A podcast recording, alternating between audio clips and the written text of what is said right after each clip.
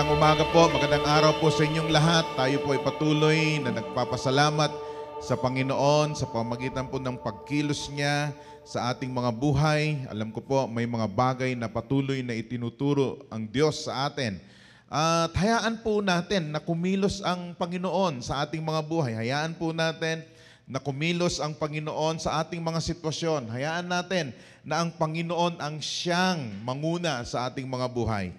Totoo po, may mga bagay tayong hindi naiintindihan. May mga bagay tayong minsan ay napakaraming mga katanungan, questions upon questions. Ano, at ang dami ng mga bagay na gumugulo sa ating mga isipan. Pero alam niyo po, ang pinakasusi sa lahat, lalo na kapag kayo ay mananampalataya, ipagkatiwala po natin ang lahat ng bagay sa Panginoon. Mas alam ng Diyos ang ginagawa po niya. At dito po sa church, tayo naman po ay ah, ginagawa po ang lahat para ang bawat isa ay mapalakas, bawat isa ay ma-encourage. Ginagawa po natin lahat ng paraan para maabot po namin ang bawat isa, mapalakas ang bawat isa, maabot ah, ang ng pananambahan natin, maabot ang inyong mga tahanan, maabot ng inyong mga mga ah, pangangailangang spiritually at patuloy po nating gagawin po yon sa abot po ng ating makakaya. Kaya po patuloy po kayong kumonekta sa church. Patuloy po kayong makibahagi sa mga gawain po natin online. Kung kayo man po ay mayroong pag-aagam-agam na pumunta on-site, ano? Kung mayroon kayong agam-agam pagpunta sa on-site, ah, meron po tayong ginagawang paraan upang kayo ay mapalakas, upang kayo ay ma-encourage, upang kayo ay patuloy na lumalim sa ating pong pagtitiwala at ating pong pananampalataya sa Panginoon. At yun nga po aking sinabi, ah, huwag ho kayong mag-disconnect. Okay? Huwag po kayong mag-disconnect sa isang church. At lagi ko po yun sinasabi sa inyo, even dito sa online, sasabihin ko po sa At ang aking panalangin, huwag po kayong ma-offend sa salita pong ito. Okay? Kasi may mga na-offend sa salitang ito. Kung hindi po kayo lumalago sa New Life, kumonekta po kayo sa ibang church na kung saan kayo ay lalago. Hindi po ako ah, magdadalawang isip na sabihin po yon because that is our purpose as a church. We need to grow. We need to grow. Even po dito sa online, kung hindi po kayo nabibless dito sa ginagawa po natin, there's a lot of uh, avenue na kayo ay ma-encourage, na kayo ay mapalakas. Ang dami pong mga ano na ngayon, ang dami pong mga mahuhusay at magaganda pang mga kamera. oh, mga magagandang lalaki pa ang humaharap sa camera. No? Eh, pero mga kapatid, don't forget yung pong connection. Okay? Ano po ang punto ko?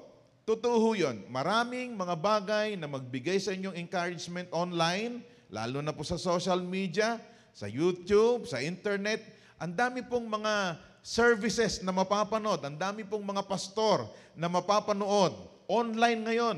Magsawa ho kayo sa pagpipilian po ninyo. Pero lagi po ninyong tatandaan. Lagi po ninyong tatandaan. Sino po ba yung kinikilala ninyong magsasalita over your life. Lagi pong ganon. Kasi it, it, it takes connection to grow. It takes to be planted to grow. Okay, planted ho ha, hindi po potted. So, saan ba kayong church? Yun po ang struggle natin ngayon. Ang daming, ang dami ng pagpipilian. Pero, where do you belong? Hindi GMA yun ha. Okay? Tan- Natatandaan niyo pa ba yun? Where, where you belong? Okay? Saan ba kayo nakakonect? Saan ba ninyo ibinibilang ang inyong sarili na isang pamilya? Yan, no? Yun po yung tatandaan po natin. No? Tama, maraming mga pamilya, maraming mga kaibigan, maraming mga churches. Saan ba kayo nakakonect? Saan ba saan nyo ba ino, sa, saan ba kayo nagbibigay ng honor and sino ba ang pinapahintulutan ninyong magbigay ng authority over your life? At dito sa New Life Tansa, we tried our best, mga kapatid, to reach you out. Uh, merong pag-aalinlangan ang ating mga pastors, ang ating mga church leaders, ang ating mga volunteers na kayo ay abutin physically, face to face, Ano? Maabot kayo. May pag-aalinlangan. Kaya nga minsan eh, nag-iisip din yung ating mga kapatid kung magbisita ba sila sa bahay ninyo. Siyempre mag-aalangan din kayo kasi saan na-expose itong mga workers, itong mga volunteers, mga pastors natin dito sa church. But one thing for sure mga kapatid, we are trying our best okay, to encourage you. Kaya nag adjust din tayo ng mga programa sa ating pong social media account, sa ating pong Facebook account. nag adjust po tayo and maybe by, by January, mayroon tayong mga ilan na baguhin, ayusin, even yung oras ng ating pong pagsasahimpapawid, di ba? Himpapawid, ano? Parang lumilipad lang, ano? Magla-live stream, babaguhin po natin yan, i-evaluate po natin yan. Kasi po, tinatanong natin, ano yung pinaka the best time that we can reach you Okay? So ipatuloy po nating ipanalangin yan.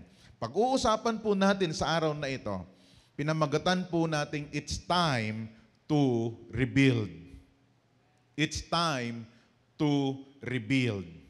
Sabihin nyo sa mga kasama ninyo dyan sa tahanan, halika kayo muna pakinggan natin to. Napaka-importante po itong sasabihin ko po sa inyo. At sa mga natitirang linggo, mga kapatid, there will be, uh, mayroon na lamang pong dalawang linggo after this Sunday, mayroon na lamang dalawang Sunday ang ating pong dadaanan at aking pong panalangin, you need to be sensitive on the leading of the Holy Spirit. You need to be sensitive on the voice of the Lord. Kinakailangan po nating ma-maximize ang remaining days of 2020. And mga kapatid, prepare yourself. Prepare yourself. Ibig sabihin, you prepare yourself emotionally, physically, and even your sensitivity to hear the voice of the Lord. Prepare yourself to rebuild Prepare yourself. It is about time to rebuild. Alam nyo, last Wednesday, pumunta ka, sinubukan namin ni Pastora, hindi naman sinubukan, kundi meron kaming ibinigay na mga ilang uh, school supplies at needs, ang printer po doon sa, sa school na kung saan nag-graduate si Pastora. So, nag-aral si Pastora, ay pinuntahan namin, ito po ay sa Sambales. Alam nyo, dire-diretso po ang biyahe. Okay? Unti-unti na rin bumabalik ang traffic. O, matraffic na nga talaga. No? At mayroon kaming agam-agam, baka hindi kami makalusot. Pero mula Tansa hanggang San Antonio, Sambales, ay isang checkpoint lang yung nadaanan namin. At tinanong lang saan kami pupunta. Anong ipinapakita nito? Unti-unti na pong nagbubukas ang ating pong mga nagiging routine Unti-unti na po nating nagagawa yung mga nakasanayan nating gawin. Unti-unti na pong nagbubukas ang mga mall, unti-unti na rin nagbubukas ang mga kainan, mga Pilipino, kainan talaga ang pinupuntahan. Unti-unti na pong nagbubukas ang ating ekonomiya Unti-unti na ring nakakapasok ang ilan sa mga mall at unti-unti na nating naibabalik ang ating kumpiyansa sa ating mga sarili. Mga kapatid, it is about time to rebuild. Therefore, prepare yourself. Paghandaan po natin, paghandaan po natin. Huwag ho kayong uh, masanay na nakakulong na lang sa bahay. Alam nyo, uh, kapag nasanay tayong ganon, eh, wala na. Ibig sabihin, period na. Ibig sabihin, wala nang chance na uh, tignan pa yung posibilidad, mga possibility na pwede po nating gawin. It's time to rebuild. At yan po yung pag-uusapan natin on these remaining Sundays. Stay connected. Kung kayo po ay nasanay online, stay connected and be updated sa atin pong uh, Facebook page upang sa ganun kayo ay ma-notify especially sa mga Sundays. At iyon din po yung pag-uusapan natin sa ating mga life group. Kaya kung wala kayong mga life group, come on, connect to a life group.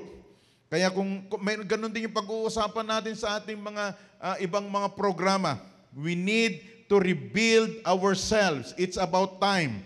At mayroon tayong ilang i-consider na mga puntos sa umagang ito o sa araw na ito and we will be getting the uh, topic or yung ating pag-uusapan sa First and Second Chronicles. Konting background niyo po at konting konteksto po ng First and Second Chronicles. First and Second Chronicles written in the context of rebuilding of the nation of Israel. Di po ba mayroong first and second Samuel, first and second Kings, at mayroong first and second Chronicles. Ngayon, Chronicles, chronology. Ibig sabihin ito ay listahan ng mga angkan at listahan ng mga leader ng Israel. Mayroon din namang first and second Samuel at mayroong first and second Kings. Ang first and second Kings, ilistahan din po ito ng mga leader, mga hari ng bayan ng Israel. Pero kakaiba ang first and second Chronicles. Ini-encourage ko po kayo, even sa inyong mga life group, pag-uusapan po ang first and second Chronicles at sa mga staff and even sa mga volunteer, ay unti-unti na po nating uh, ida-download o isi-share ang first and second Chronicles. Bakit napakahalaga ang first and second Chronicles? Parang hindi kayo familiar. Hindi po Corinthians sa iba po yon. Sa New Testament po yon. Ito po ay Chronicles. Okay? It was written to teach us to recover eh, from a national crisis and even from the global crisis. Ang panahon po ng Israel, sa panahon po nila during that, that time ni, ni Ezra, because Ezra read, have written this book, ano, at siya po yung chronicler, siya yung tigalista, siya ang census, siya po yung sumulat, okay? Siya po yung naglatag, yung gumawa ng mga ng kasaysayan o ng mga mga uh, pangalan, naglista ng mga pangalan at siya po yung sumulat ng libro. Ito ay malaki, ito ay nasulat upang turuan tayo. Take note ha, turuan tayo to recover from a national crisis and even for the global crisis. Kaya alam nyo, itong pandemic na ito ay marami talaga tayong matututunan dito. Pero meron ding sinasabi ang Bible. Meron ding sinasabi ang Bible, paano ba tugunan? Ano ba paano ba harapin itong sitwasyon na ito? Kaya napakahalaga that we need to see it also on the other side spiritually. Tandaan po natin, we are spiritual being. Okay? Yes, you have system or you have ways how to rebuild your business that's in natural, pero mga kapatid, we need to know also how to rebuild our spiritual life. Dito po ang susi ng lahat. At sa mga susunod na linggo, tandaan po ninyo ito, pag-aaralan po natin paano po i-rebuild ang word, tatlong W po, ang ating pong titingnan. Ay, okay, ang uunahin po natin is how to rebuild that worship. Yung worship, pag sinabi nating worship, eh hindi po yung, yung kantahan lang dito sa on-site o sa online every Sunday. Hindi lang po yun yung worship. Your life. Okay, how you respond to God. How you give your thanksgiving. Paano mo ino-honor ang Panginoon, mga kapatid. That's worship. Okay? So pag-aaralan natin na i-rebuild ang ating worship, pag-aaralan natin i-rebuild ang ang word, the word of God, dahil napaka-importante ito sa rebuilding ng Jerusalem as a nation. Okay? And of course, uh, pag-aaralan din natin how to rebuild the wall. Tatlong W. Natatandaan po natin na makakatulong po sa ating pong pag-rebuild ang ating mga sarili. The book of Chronicles is written by Ezra, gaya ng aking pong sinabi, as he reflects the history of Israel in the time of King David, King Solomon, and King Josiah. Okay? Tatandaan niyo po ba yung si King Josiah, ang pinakabatang hari? Okay? So, hindi po natin focus yon From King David to King Solomon and King Josiah. Ito yung mga hari na mayroong nilang significant role in rebuilding Israel as a nation. Okay? This is not just a record of history, ang Book of Chronicles, but a reflection of what happened in history. Hindi lang po siya record, hindi lang po siya nakatala ng isang kasaysayan, kundi ito rin po ay reflection, nagpapahayag, nagpapakita ano ang nangyari sa history ng Israel. At tandaan po ninyo, if you are a Christian and you call yourself to be a part of a church, mga kapatid, there is a significant event na nangyari sa Israel na pwede nating pag-aralan upang sa ganon ay maikonekta natin at magkaroon din ng reflection ano itong nangyayari sa atin ngayon. Lagi po nating tatandaan yon because Israel is the picture of the church in the Old Testament. Now, gusto ko po kayong gisingin, don't take for granted your Bible. Dahil ang Bible ay nakita na niya yung paparating na magiging sitwasyon sa buhay ng isang tao. Ibig sabihin, ang Bible ay hindi lang siya historical book, but there are revelations on this book na ipinapahayag what will be your future. At hindi lang future ng isang bayan o isang nation, but rather it is your future. Ang Bible ay nagpapahayag ano ang magiging itsura ng ating susunod na buhay. Don't take it for granted. Don't take it for granted. Kasi masyado na tayong abala ngayon at nire-rebuild yung ating kabuhayan. Come on mga kapatid, if you want to rebuild your economic system or your economy or your finances, go back to the Word of God. Balikan natin ang salita ng Panginoon. Mayroong sinasabi ang Biblia, ang salita ng Panginoon, how to rebuild your future and even rebuild your life and even rebuild your finances. Mayroong sinasabi ang Bible. That's why don't take this for granted. Okay, tuloy po tayo. The book of Chronicles was written by Ezra, a leader appointed by God during the restoration period of the nation of Israel the peak of the fulfillment of God's promise that He will make Israel a great nation happen during the reign of David and Solomon. But the kings and the people after them lost sight of the word of God. And eventually the nation of Israel was held captive. They're under a nation. Nagkaroon po ng seven years captivity under Babylonian Empire. It was during the reign of Cyrus of Persia that the season of rebuilding began. During this time, the 70 years was over. Ibig sabihin, after 70 years na kanilang uh, pagkakaroon ng uh, under the Babylonian uh, government, eh, Babylonia, eh natapos na po yung 70 years na yon. At nagsisimula na silang okay, mamuhay as a nation. Then there were people that God used to stir up for the rebuilding of the nation. Tatandaan po natin at tatlong pangalan na ito. Si Ezra, si Zerubbabel, at si Nehemiah. Si Nehemiah ang nagdala ng word because he is a scribe. Si Zerubbabel ang nagbalik ng worship sa bayan ng Israel. At si Nehemiah naman ang nag-rebuild ng wall, the facilities, the security, physical security of Israel. Susundan po natin ang mga kasaysayan ng mga taong ito. And this is very important sa ating sitwasyon Huwag po kayong bibitaw, huwag po kayong bibitiw for the next remaining two Sundays. After the Sunday, madalawa linggo. And mga kapatid, huwag tayong magiging abala sa mga bagay na hindi tutulong para ma-rebuild ang ating mga sarili. We need to wake up. We need to rise up. We need to stand up. It is a rebuilding time. And 2021 will be a different year for all of us. Sasabihin ko po sa inyo ito, kung nabuhay kayo January 1, buhay kayo January 1, hindi ka na COVID.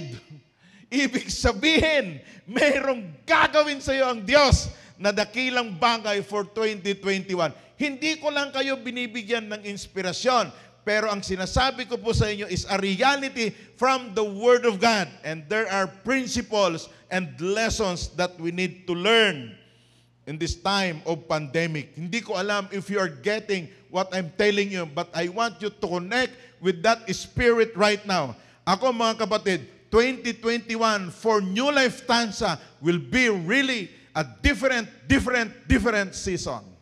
It will be a different season. There are situations or there are things na ang akala mo ay imposible but it will happen. We need to shift. We need to understand the season. We need to stand up. We need to be courageous. We need to be strong. 2021 will be a different year for all of us. Ang main character ng 1 Chronicles 20, uh, 1 Chronicles 21, 1 to 30, doon po tayo mag-focus. Because from chapter 1 to chapter 20, kung binasa po niyo yan at subukan niyo pong basahin, huwag po kayong maboard. Dahil inilagay po dyan ang salin lahi mula pa kay Adan. Okay, sunod-sunod po yan. Pero mag-focus po tayo sa chapter 21. Diyan lang po kayo, huwag po kayong bibitaw. Tatlong bagay lang, tatlong lesson lang na ma, ma, ma, matututunan po natin about this uh, chapter. Verse 21 ng ang 1 Chronicles 21, verse 1 I should say, ng chapter 21, Now Satan stood out against Israel and moved David to number Israel. Tandaan niyo po ito ha. Ano ba ang nagiging kasalanan ni David? Okay? Sa chapter 21. So David said to Joab and to the leaders of the people, Go number Israel for Beersheba to Dan and bring the number of them to me that I may know it. Sa chapter 21, may pandemya na nangyari. Nagkaroon ng plague at namatay ang 70,000 sa is- na Israelites. At alam niyo po, ang naging dahilan lang? Dahil nagpasensus si David na hindi sinasabi ng Diyos. Anong implikasyon nun? Ano bang masama doon? Nagpasensus lang naman si David, si King David. Bakit nagalit ang Diyos? Kasi ho, hindi sinasabi ng Diyos na magpasensus siya. Kaya sa nagpasensus, bakit? Kasi binibilang niya yung panig sa kanya. Unti-unti na niyang dinadala ang pagtitiwala niya sa kanyang sarili at sariling lakas ng kanyang mga army. At hindi po ito nagustuhan ng Panginoon. Hindi ko po kayang basahin na because of the limitation ng oras natin ang chapter 21. Kaya meron akong ilang mga puntos na i-discuss po sa inyo. The census, mga kapatid, was not mandated by God. It was a mistake of King David to carry out the census having been moved, sa, sa verse 1, mapapansin ninyo, by Satan. The census is leading for David to have confidence with the natural resources or human power by military forces. So David made a decision that affected the entire nation even if he was surrounded by counsel. Kahit ang dami niyang tagapayo, eh pinagpatuloy pa rin niya. Ilan, lumapit si Joab, lumapit si God, G-A-D, hindi ang Diyos, si God. No? Eh hindi pa rin niya pinakinggan. Anyway, siya yung hari, kaya siya nasunod. Anong kahulugan po nito? Ano ang, ba, ano ang lesson na makukuha po natin dito? Ito ay nagpapahayag that we need to pray for our leaders to every decision they make for the nation. Hindi natin sila kontrolado. Mayroon silang sariling pamamaraan. Ang ating presidente, may sarili siyang pamamaraan. At posibleng may mga pagkakamali sa kanyang mga desisyon anong gagawin natin? We need to pray for them. Anong gagawin natin? Pwede ba nating isabihin ng ating mga nararamdaman? Pwedeng pwede. Pwede ba nating ipahayag kung anong nararamdaman natin? Pwedeng pwede. Pero sana maging maingat tayo. Baka naman ikasisira ng ating bansa imbis na ikagaganda. Lesson number one, during the rebuilding process, repentance is important during the rebuilding process, ang paghingi ng tawad ay napakahalaga. Ang rebuild, ang ibig sabihin ng rebuild sa dictionary, to make extensive repairs. Ibig sabihin, yon ay reconstruct. To restore to previous state. To make extensive changes. Yun yung remodel. The first step for building reconstruction meron tayong arkitekto dito, is to have an assessment or inspection. Kung hindi ako nakapag, nagkakamali, I-inspect ano ba yung kinakailangan tanggalin, ano ba yung kinakailangan palitan. The same thing in rebuilding ourselves. Repent. Make some assessment. Lord, ano ba ang aking pagkakamali? Kaya pwede nating maging team song. Saan, saan ako nagkamali? Alam niyo pa ba yun? Ate Norma, alam mo naman yun, di ba? Okay. Assessment. Repent. Pastor, anong klaseng repent? Hindi mo na hindi mo na kinakailangang lumuhod at parusahan ang iyong sarili. But anyway, ang ginawa ng mga leaders ni David is ay tinakluban nila yung kanilang sarili ng mga sako. Because yun yung pagpapahayag, yun yung pamamaraan nila ng kanilang pagsisisi. Okay? So, may, merong, merong senaryo na nangyari nga dahil nagkaroon ng plague, eh sabi ng, ng anghel, inutosan ng Diyos ang anghel, okay, ah, mamili ka. May tatlo eh, may tatlong sinabi sa kanya, mamili ka. Okay? Yung una, lilipulin ka ng bansa, okay? Tatalunin ka ng mga sundalo at yung pang-apat ay eh, magkaroon ng ng karamdaman o plague nga. No? So humingi ng tawad si David. Humingi siya ng ng uh, paumanhin, nagsisi. Sa verse 15, actually ang sabi ng verse 15 1 Chronicles 21:15, and God sent an angel to Jerusalem to destroy it. As he was destroying, the Lord looked and relented the, of the disaster and said to the angel who was destroying, It is enough, now restrain your hand. And the angel of the Lord stood by the threshing floor of Ornan the Jebusites. Then David lifted his eyes and saw the angel of the Lord standing between earth and heaven, having in his hand a drawn sword stretched out over Jerusalem. So David and the elders, clothed in sackcloth, fell on their faces. Tingnan po ang verse 17. And David said to God, Was it not I who commanded the people to be numbered? Hindi ba ako yung nagpa-census? I am the one who was sent and done evil indeed. Sabi yung ganon. But this sheep, these people, what have they done? Anong ginawa nila? Let your hand, I pray, O Lord my God, be against me in my father's house, but not against your people that they should be plagued.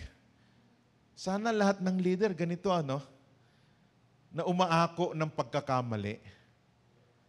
Sana presidente natin ganun din. Parang may natuwa ngayon dito ah. Nasasabihin niya, wag na lang Panginoon ng mga Pilipino, ako na lang. Eh sabi niya dito, sabi niya, wala silang ginawa. O Lord my God, be against me and my father's house, but not against your people, that they should be plagued. Sana lahat ng mga leader ng buong bansa ay humingi, buong mga bansa, buong mundo, ay humingi ng tawad. Alam niyo po, bilang pastor, minsan, we also sense that we need to repent bilang isang pastor, minsan nasa-sense din po natin, nararamdaman natin yon.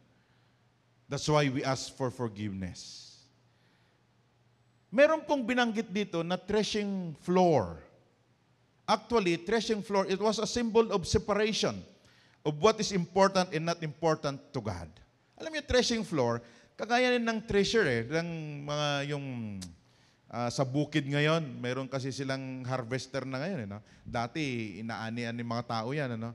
Tapos, ay, aywan ko kung na, na uh, alam nyo pa yung sa probinsya, may gumagamit pa silang, may tsako silang tapos inahampas yung palay para lang maghiwalay yung palay doon sa kanyang, uh, uh, ano yung tawag doon? Hindi lang ipa. Uh, basta yun na. Humiwalay doon sa dahon. Uhay.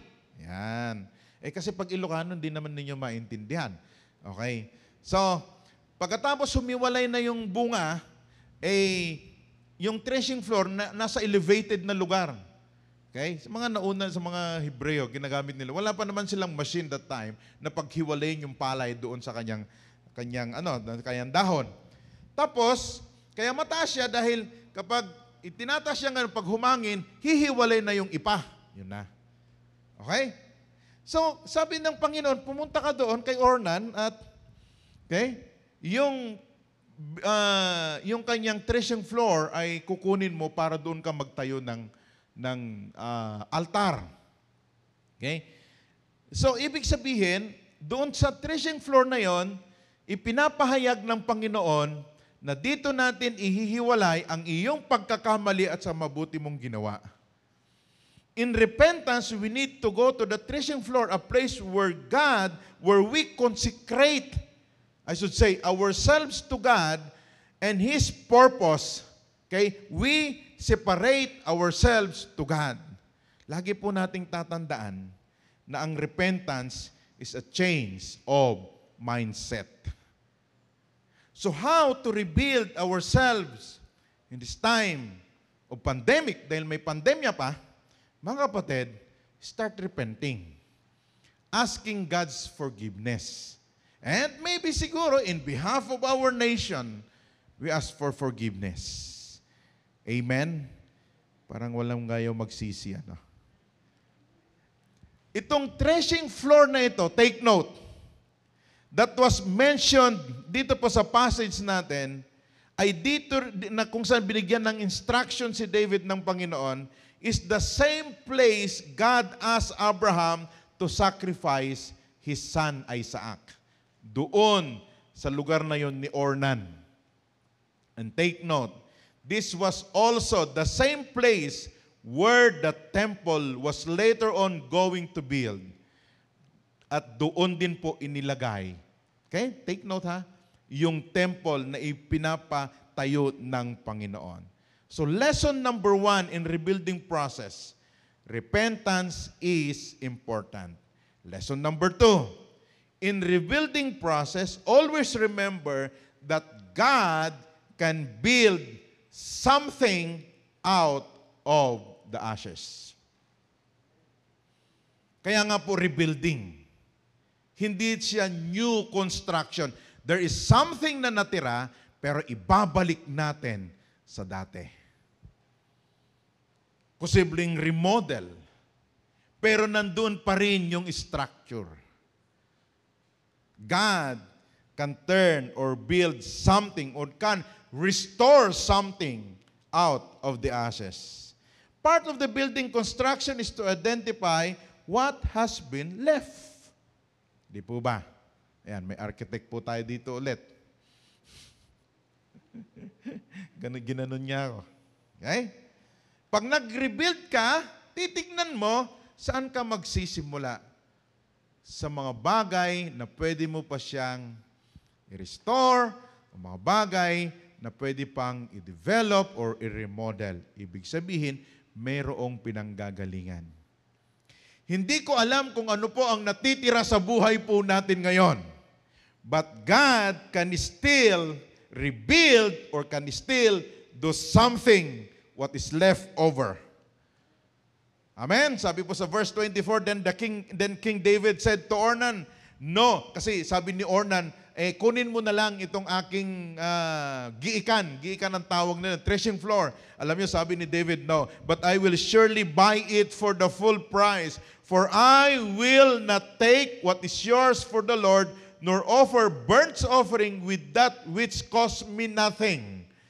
So David gave Ornan 600 shekels of gold by weight for the place, and David built there an altar to the Lord and offered burnt offerings and peace offerings and called on the Lord, and he answered him from heaven by fire on the altar of burnt offering. Nagpababa siya ng ang ganda nung ano, no? ang ganda nung ah, analogy bang tawag diyan? Ang ganda nung ginamit na na description ni Ezra nung sinulat niya ito. Nung nag-offer si David ng burnt offering, ay hindi niya sinindihan, kundi ang Diyos mismo ang nagpabagsak ng apoy para masunog yung kanyang burnt offering. Alam niyo ba, napaka-significant yan sa mga Israelites. When the burnt offering or the peace offering has been received from the Lord, by the Lord, kapag tinanggap na ito ng Diyos, ibig sabihin, pinawalang sala na sila at makakapagsimula na sila ulit. Hindi ko alam kung ano ang sinunog ng COVID-19 na ito sa mga buhay natin. Hindi ko alam kung ano yung mga bagay na nawala. Pero mga kapatid, mayroon pang natitira sa iyo, ikaw ay buhay. And that life will what? Will be used by God to rebuild again. In the midst of the sin of David, God started to build something that was significant to the spiritual life of the nation of Israel. Out of this pandemic and the midst of these experiences, God is going to build something in and through us that will be significant for the spiritual life of our family. Tandaan po ninyo, our nation in our church. God will restore things and back everything to normal. He will expand us. Aside from that, He will expand us. He is expanding our influence, strengthening our relationship. Ang tanong is this, ang quest, my question today is this, what is the Lord restoring to you this season? In your ministry, career, family, relationships, or even businesses. Ano ang nire-restore ng Panginoon? Ano ang hinahayaan nating iaayos, iaayusin ng Panginoon sa panahong ito? Huwag niyo pong tignan ng pandemic na ito ay katapusan na ng lahat. No, no, no. Kaya nga ang sinabi ko, if tayo ay mabubuhay December 31, you are breathing, ikaw ay humihinga, and then narinig mo ang, may putukan pa bang mangyayari? Sa gabi ng December 31, and then you wake up January 1, hallelujah! Hallelujah. Gising ka. Gulat yata sila. Ba't kasi kayo nantok? Hindi ba yun hallelujah? Paggising mo, January 1, you're alive. God is turning our mourning into dancing. Mapapasayaw ako. Kahit hindi ako marunong sumayaw. Tandaan po ninyo yan, January 1, mapapasayaw ako. January 1, mapapatalon ako para hindi tumangkad. Mapapatalon ako sa saya. Thank you, Lord. Hindi pa ako na swab test at hindi ako nag-positive. Di? Alam niyo ang goal ko, mga kapatid? Hanggang January, hindi talaga ako magpapa-swab test. Because I know I'm healthy. Na-swab test ka na? Ding, ding, na-swab test ka na? Masakit? Masakit? Kaya ayaw ko. Kaya ayaw ko. Masakit. Ay, thank you, Lord. No, I will not. Okay? Kaya ako mag-iingat. Kaya ako ay mag-social distancing. Yan. Kaya ako mag-face mask. Kaya ako mag-face shield kahit na hindi siya uh, comfortable. Ano ang nire-restore ng Panginoon sa inyo ngayon? Mga kapatid, let God restore it. Why? Because He is preparing you for greater things for 2021. Hayaan po natin. Hayaan po natin i-restore ng Panginoon. Hayaan, mag-move on na tayo. Kung may mga nawala, come on, come on, release it. Let them go. For you don't love them anymore. Oh, please release me, let me go. Di ba? Hayaan nyo na. Come on, move on tayo. Come on, rise up, mga kapatid. Why? papalitan ng Panginoon. Mayroon siyang magandang bagay na ibibigay sa inyo. Alam nyo, ang mga taong hindi lang naman makapag-move on, ay lagi nilang yakap-yakap yung pinakapaborito na bagay na nangyari na sa kanila. Hayaan nyo na. Let it go. Amen? Lesson number three. In the rebuilding process, go back to the reason why. tatanungin ko yung ating, tuwing, tuwing ako na lang magsalita, nandito yung ating architect eh. Tatanungin ko yung ating architect. Di ba kapag nagre-rebuild, tinitignan ang master plan? Yan. And we call it blueprint. Tama? So, di ba kapag nagre-reconstruct, tinitignan yung mga bagay na dapat, yung importanteng bagay na maisasama upang sa ganon ay maging maganda yung pagre-reconstruct. So the same thing sa ating spiritual na buhay. The same thing with ourselves. Go back to the reason why. Go back to the blueprint. Go back to the master plan. Ang sabi po ng verse 26, in David built there an altar to the Lord. Ni-restore po niya ang worship. That's the original plan of God. Merong worshiper. Yun yung original na plano ng Panginoon. Bakit may taong nalikha to worship Him? And offered burnt offerings and peace offerings and called on the Lord and he answered and the Lord answered him from heaven by fire on the altar of burnt offering. So the Lord commanded the angel and he returned his sword to its sheath. Verse 28, at that time when David saw that the Lord had answered him on the threshing floor of Ornan the Jebusite, he sacrificed there. He worshipped there. The original plan, the original why. For the tabernacle of the Lord and the altar of the burnt offering, which Moses has made in the wilderness, were at the time of the high place in Gibeon. Verse 29. And verse 30, but David could not go before it to inquire of God, for he was afraid of the sword of the angel of the Lord. Mga kapatid, balik tayo. The vision, the goal, the purpose, the plan na inilagay ng Panginoon sa puso natin. But first things, first things foremost, mga kapatid, restore your worship. Anong ibig kong sabihin? Ibalik natin yung pusong nagpapasalamat, yung pusong mayroong honor sa Panginoon. The worshiping heart, ibalik natin, balikan natin. Ezra was telling the people that the reason why they needed to rebuild the temple was because of the presence of God. We need to go back to our why. Go back to the main core of your calling. Go back to the place where it all began. Saan ba nagsimula ng lahat? Di po ba sa ating pong encounter sa ating Panginoon? The threshing floor na ginamit po sa first dito po sa First Chronicles chapter 21 was also the same place where Jesus was crucified. So hindi ito aksidente lahat. God is okay, aligning everything so that Jesus will be glorified. In this season, as we end this service, as we end this message, we need to go back to what Jesus Christ has done for us on the cross. Our why. Mga kapatid, lessons from this pandemic. Prepare yourself. God is restoring things little by little. Kinakailangan po natin magiging sensitive sa pagkilos po ng Panginoon. Meron na po siyang inaayos, meron na po siyang inire-realign, meron na po siyang mga taong uh, inihahanda to help us in this rebuilding time. And next Sunday, that will be our topic. So don't disconnect to our online service. Manalangin po tayo. Dakilang Diyos, nagpapasalamat po kami. You're a good God. You knows everything. At naniniwala kami, Panginoon, little by little, you are restoring things, you are rebuilding things in our lives. Panginoon, ang aking panalangin, una po naming ayusin, una po naming i-rebuild ay kung sino kami. Posibleng may mga discouragement, Panginoon.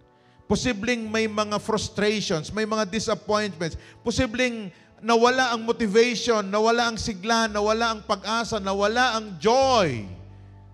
Nawala lahat because of this pandemic. But I thank you, Lord. You are restoring our lives. You are rebuilding our lives. You are rebuilding that vision. You are rebuilding that goal. You are rebuilding that direction.